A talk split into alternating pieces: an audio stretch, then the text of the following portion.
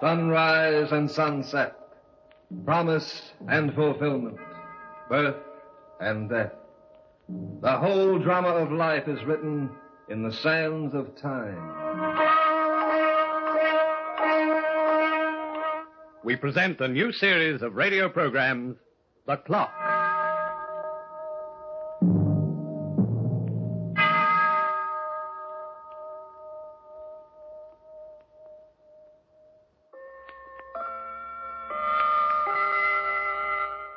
Time and distance are closely related, and one is often measured by the other.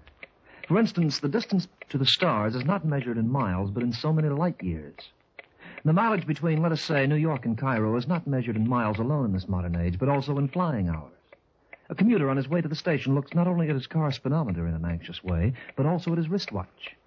The course of a man's life itself is calculated in minutes and hours, and whether that distance is great or small depends on the timekeeper, his conscience. Well, that was quite a meal. I'm glad you liked it, Fletcher. Avocado, broiled lobster, crepe Suzette's, and a good wine to top it off. Could a man ask for more? Hardly. Here, Wilton, have a cigar. Um, thanks. Uh, there's nothing like a good meal to make a man feel at peace with the world and to give him an urge to talk. good conversation is the final course for a perfect dinner.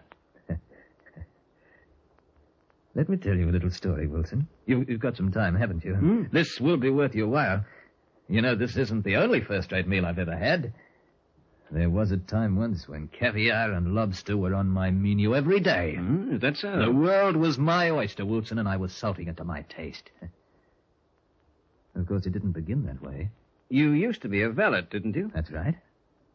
I worked as somebody's boot polisher for over seven years. He was a wealthy man, a multimillionaire. Uh, have some wine, Wilson? Um, no, thanks. Yes, I worked like the proverbial horse for Gregory Richards, and I found that he didn't appreciate my merits. It was rather disappointing, to say the least. But I am a man of some ingenuity. I waited for my chance, and when it came, I was ready for it.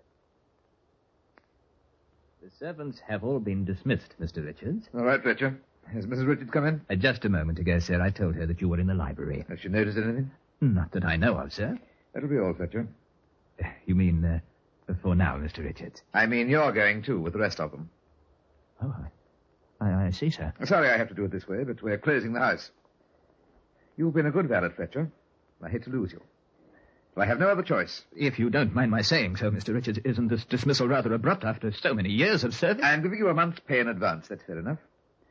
I don't quite see it that way, sir.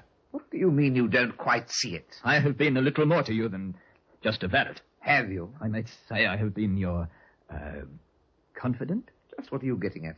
And it seems to me that a small uh, a pension of perhaps $5,000 would repay me for my service. Oh, really? You must admit that I've been discreet, very discreet. Are you trying to blackmail me? If your affair with Miss Cartwright had been entrusted to less capable hands than mine. All right, Fletcher, get out. Mr. Richards. Get out before I break your filthy neck. Very well. But, Mr. Richards, you may have reason one day to regret this. Goodbye, sir.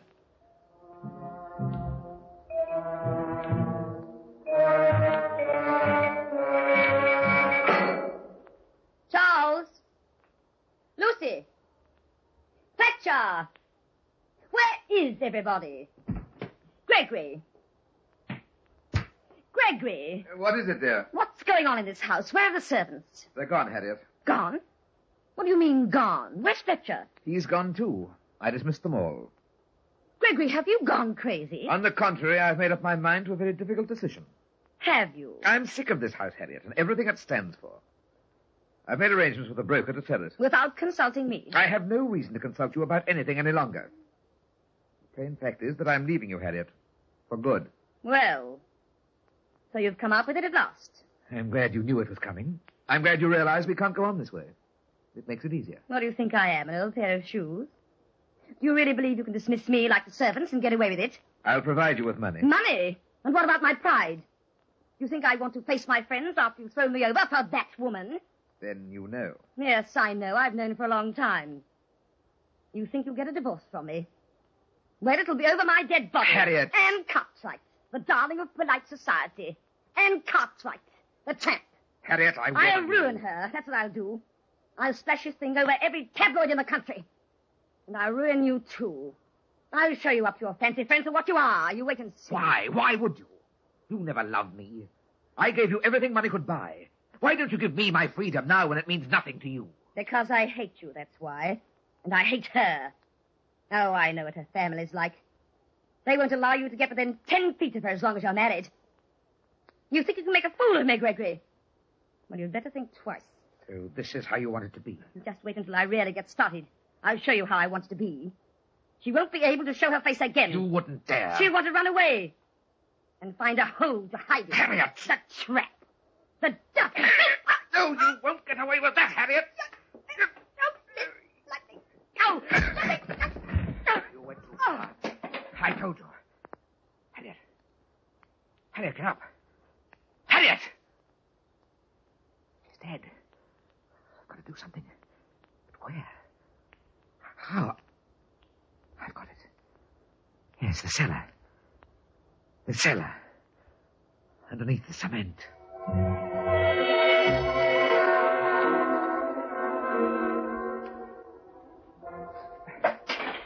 Uh, In the morning, they'll never know. Do you need any help, sir? Fletcher! You've done a pretty good job, a very good job, Mr. Richards. May I suggest that a layer of cement over that tomorrow will hide it forever? I thought you'd gone. Oh, no, Mr. Richards, I'm still here. As you see. Fletcher! Don't lay a hand on me, Mr. Richards, not unless you want to face this kitchen knife. All right, Fletcher, you win. Call the police. The police? Go on, turn me in. Mr. Richards, as I told you once before, you uh, underestimate my value. Why call the police? what do you mean? The police would do neither of us any good. How much do you want? now, really, Mr. Richards, Ten thousand? Twenty? A bargain's a bargain. Name your price. you may find it rather high. But then, your life is worth something too, Mr. Richards. What is it? For heaven's sake, don't stand there grinning like an idiot. What do you want to keep quiet? Everything, Mr. Richards. Everything.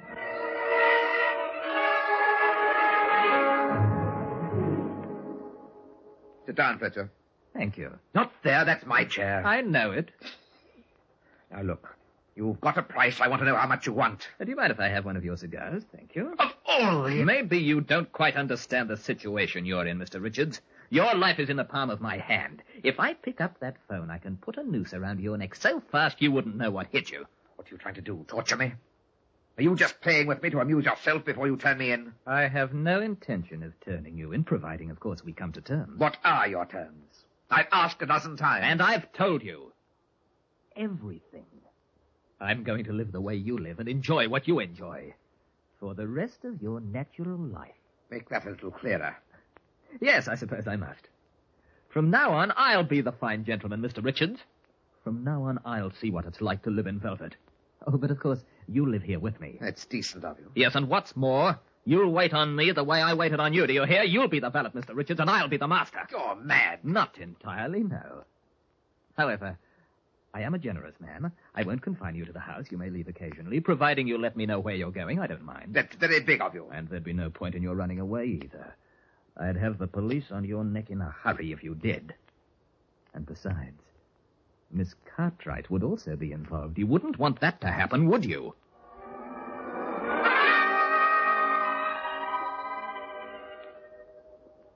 Gregory, dear, did I keep you waiting? Uh, Sit down, Anne, please. Have you ordered? No, no, I can't stay for lunch. I have another appointment. But it's been so long since we've seen each other. What is it, Gregory? Why are you worried? Did you tell your wife? Yes, I told her. And she refused to give you a divorce. Well, we were expecting that. She didn't refuse, Anne. No. As a matter of fact, she's in Reno right now. Gregory, then she understood. Perfectly. Gregory, if you're ashamed of what we've done, you needn't be. Anne, I have something else to tell you. What is it? For a while, I mean, until this blows over, we mustn't see each other. We can see each other. But why? We've nothing to hide anymore. I insist on it, Anne. It's the only way. How long do you think that will be? I couldn't say. A few months, maybe. Gregory, We've no other choice, don't you see? We've got to give this some dignity. We've got to protect ourselves from gossip. Gossip doesn't worry me. I've already told my father and mother the situation. You have. Yes, I have. I told them I'm not afraid of scandal, and, and I love you. I gave them a choice. They either see it my way or I leave the house. You mean that? Of course I do, dear. And I thought Harriet would ruin them. Gregory. This is a fine time to find out. Darling, you look so tired. I am tired. You need a rest. Why not go away for a week or two? No. Bermuda, perhaps. It'll do you good. No, I can't go away. I can't leave town. Don't ask me to. It was only a suggestion. Anne, I've got to leave you now. So soon? Yes, I must. Gregory, what's wrong? I'm afraid, Anne. Afraid of what? Something I can't explain. Surely you can tell me. No, I can't tell anyone, not even you. Gregory, look at me. There's nothing, my darling, that can't be wiped out and forgotten. Wiped out. That's it, Anne. That's the only way. I've thought about it and tried to plan it, but somehow my thoughts were never clear. You've clarified them for me completely. Where are you going, Gregory? What are you going to do? I'm going to erase this problem from my life forever.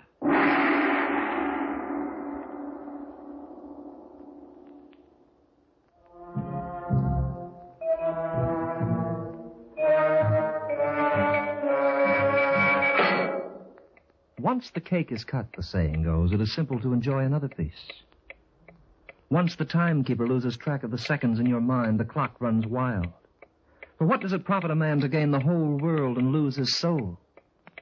And what does it profit the killer to take a human life and lose his own in return? Yes, what is it? Fletcher? Come in, Richards. I thought I told you to call me Mr. Fletcher when you address me, Richards. Do you have the check? Yes. Here. Hmm? Ten thousand. Fine, you may go now. You may even take the afternoon off, my good fellow. I have something else here besides the check, Mr. Fletcher. So I see. There are six bullets in this gun. I'm going to fill your rotten body with Oh. them. And what do you propose to do with me? Put me in the cellar next to your wife? Exactly. I don't know why I never did this before.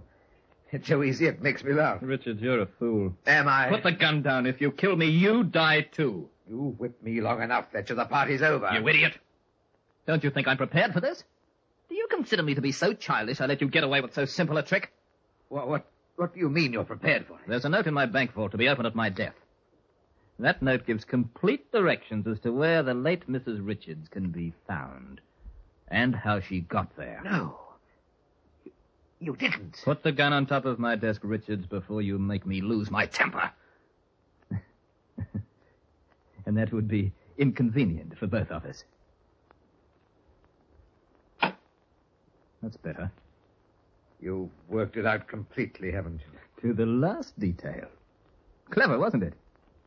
Incidentally, you met Anne Cartwright for luncheon this afternoon. You followed me? She's very pretty. Oh, yes, extremely attractive and young. A man could learn to appreciate a woman like that. I wonder how attractive I'd be to her. I'd like you to invite her here, Richards, for dinner. I want to know more about her. I have a feeling that we could become very good friends. Just what are you driving at? I told you I wanted everything, and everything includes Miss Cartwright. Extend the invitation, Richards, for tomorrow night. Why, you- Richards! Mind your manners. Tell Miss Cartwright she'll be having dinner with me at eight tomorrow evening, and Richards, that dinner will be for two.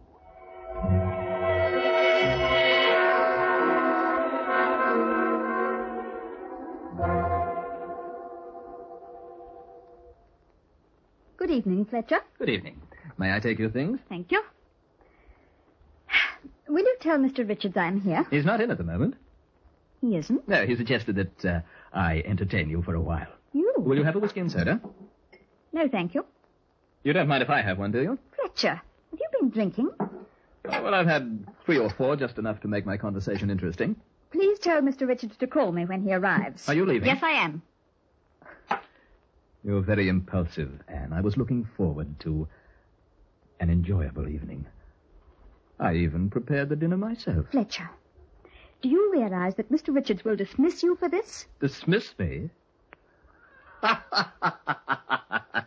Dismiss me. Oh, that's very good. Mr. Richards' dismissing days are over. From now on, he's taking orders, not giving them. You're not only drunk, you're crazy. Am I? Then, why has he changed so much in the past few weeks? Why does he crawl around like a worm, afraid of his own shadow? And why haven't you seen him as much as you used to? You know about that? yes, my dear, I do. You see, I have taken over for Mr. Richards. His very life depends on me. Oh, you're lying. Why should I? What good would lying do me?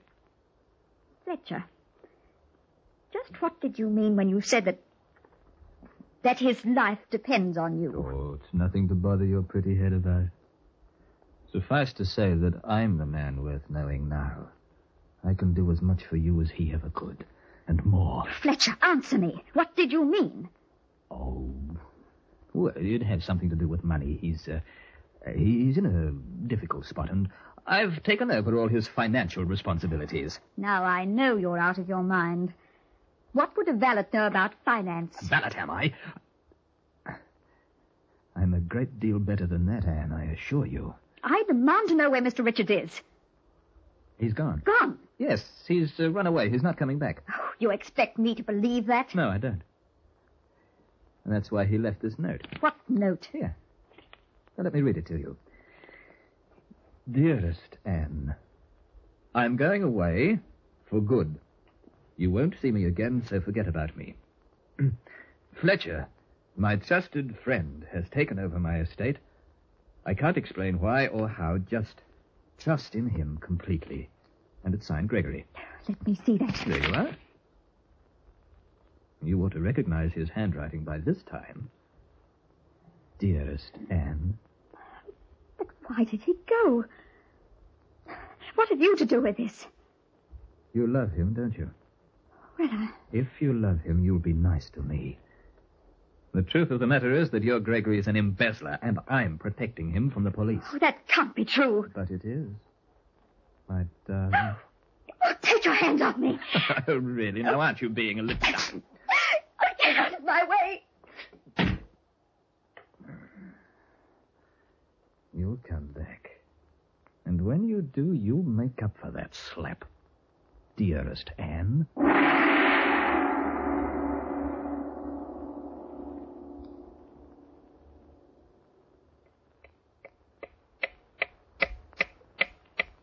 Dictators are always small men, either in physical size or in moral stature. The one thing they cannot fight is time. It cuts them all down to the same size sooner or later. Listen as the clock moves on. Who's there? What? Oh, it's you, Richard. Yes. It's I. I told you to get out of town and stay out. Where's Anne? She's gone. But she'll be back. Now get out of here before I lose my patience. I've given you back your life and freedom, haven't I? Get out of my sight and stay out. Yes. You've given me my life and taken everything else. And what you've taken, Fletcher, is more valuable to me than what you've returned. Do you want me to call the police and turn you in? You needn't bother. I'll do it myself. What? I don't care what happens to me anymore, Fletcher. My life's finished. But at least I'll have the satisfaction of seeing you punished along with me. Punished? For what? I haven't done anything. You've been an accessory to the crime.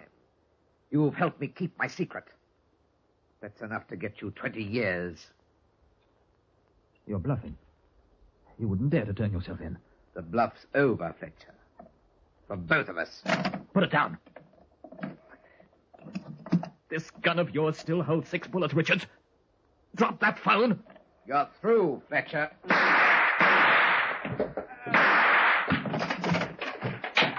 True, am I? We'll see about that. You've forgotten that there's still plenty of room in the cellar. For you.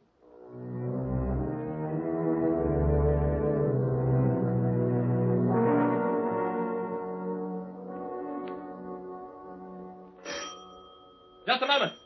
I'm coming. Well, Uh, Mr. Richards? Uh, Mr. Richards isn't in right now. My name is Fletcher. I'm handling his affairs. Oh, I see. Well, what do you want? Uh, well, I see you haven't moved the furniture out yet. Move the furniture out? What are you talking about? Well, according to the contract, Mr. Richards is due to vacate by the 10th. That's today. Kate. We're not moving. But this house has been sold, Mr. Sold? When? To whom? Well, Mr. Richards instructed his broker to sell a few weeks ago. The deal's been completed. No, no. uh, no, wait a minute. There, there, there's been some mistake. Mm-hmm. Well, here's the authorization to take over the premises. Oh. Uh, well, uh, Mr. Richards has changed his mind. He, he doesn't want to sell. The house has already been sold, mister. I told you that. Then we'll buy it back and we'll give them a profit on the transaction. They'll sell it back to us. Well, uh, well, maybe. In any case, Mr. Richards is the one to decide that. What? Well, the house was in his name. He's the only one who can change the deal. Well, where is Richards? Maybe if he sent a wire. you Uh, could- he, uh, he, he can't be reached. No? No. Then we'll have to go ahead, mister. Now, wait a minute. This is Look, ridiculous. mister, I didn't make the deal about the house. It was made with the Sanley Realty Corporation. But don't you work for them. No, and, and if you don't mind a little tip, you haven't got a chance in the world of buying back this place. Why do you say that? Well, the Realty Corporation's going to erect a $50 million office building, and this site is part of the layout. So don't waste your time by trying to make any deals with them. Well, if you don't work for them, who do you work for? I'm an agent for the Franklin House Wrecking Company. We've got a contract to tear this place down and make room for the office building. You're, you're going to tear it down. So you better get somebody to move your stuff out, mister. My contract calls for us to begin work today. That's right now. I got 40 men outside and we pay 'em by the hour. We can't wait. Hey, Joe? Yeah? Send the boys in, will you? We'll start, uh, well, well, I think we'd better check to see how deep the foundations are first. And we'll start by tearing up the cellar.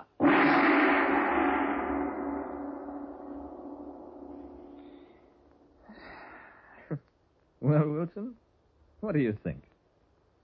Funny how it turned out for you. Oh, now, wait a minute. Don't get me wrong. It wasn't my fault. No. Oh, it was Richards who made the mistake, the fool. After killing his wife and being taken over by someone as smart as me, he just couldn't think straight. He'd completely forgotten that he'd turned the house over to a broker when he made up his mind to leave his wife. I guess you wouldn't have forgotten about it if you were running the show. I should say I wouldn't. The idiot. If he had only told me. If he'd only mentioned something. I- well, that's how it goes. It's the fools who are responsible for all the trouble in this world. Ah. Well, thanks for the dinner, Wilson. I appreciated it. It was certainly one of the best I've ever had. Oh, don't thank me, Fletcher. It's on the state. A condemned man always gets the best.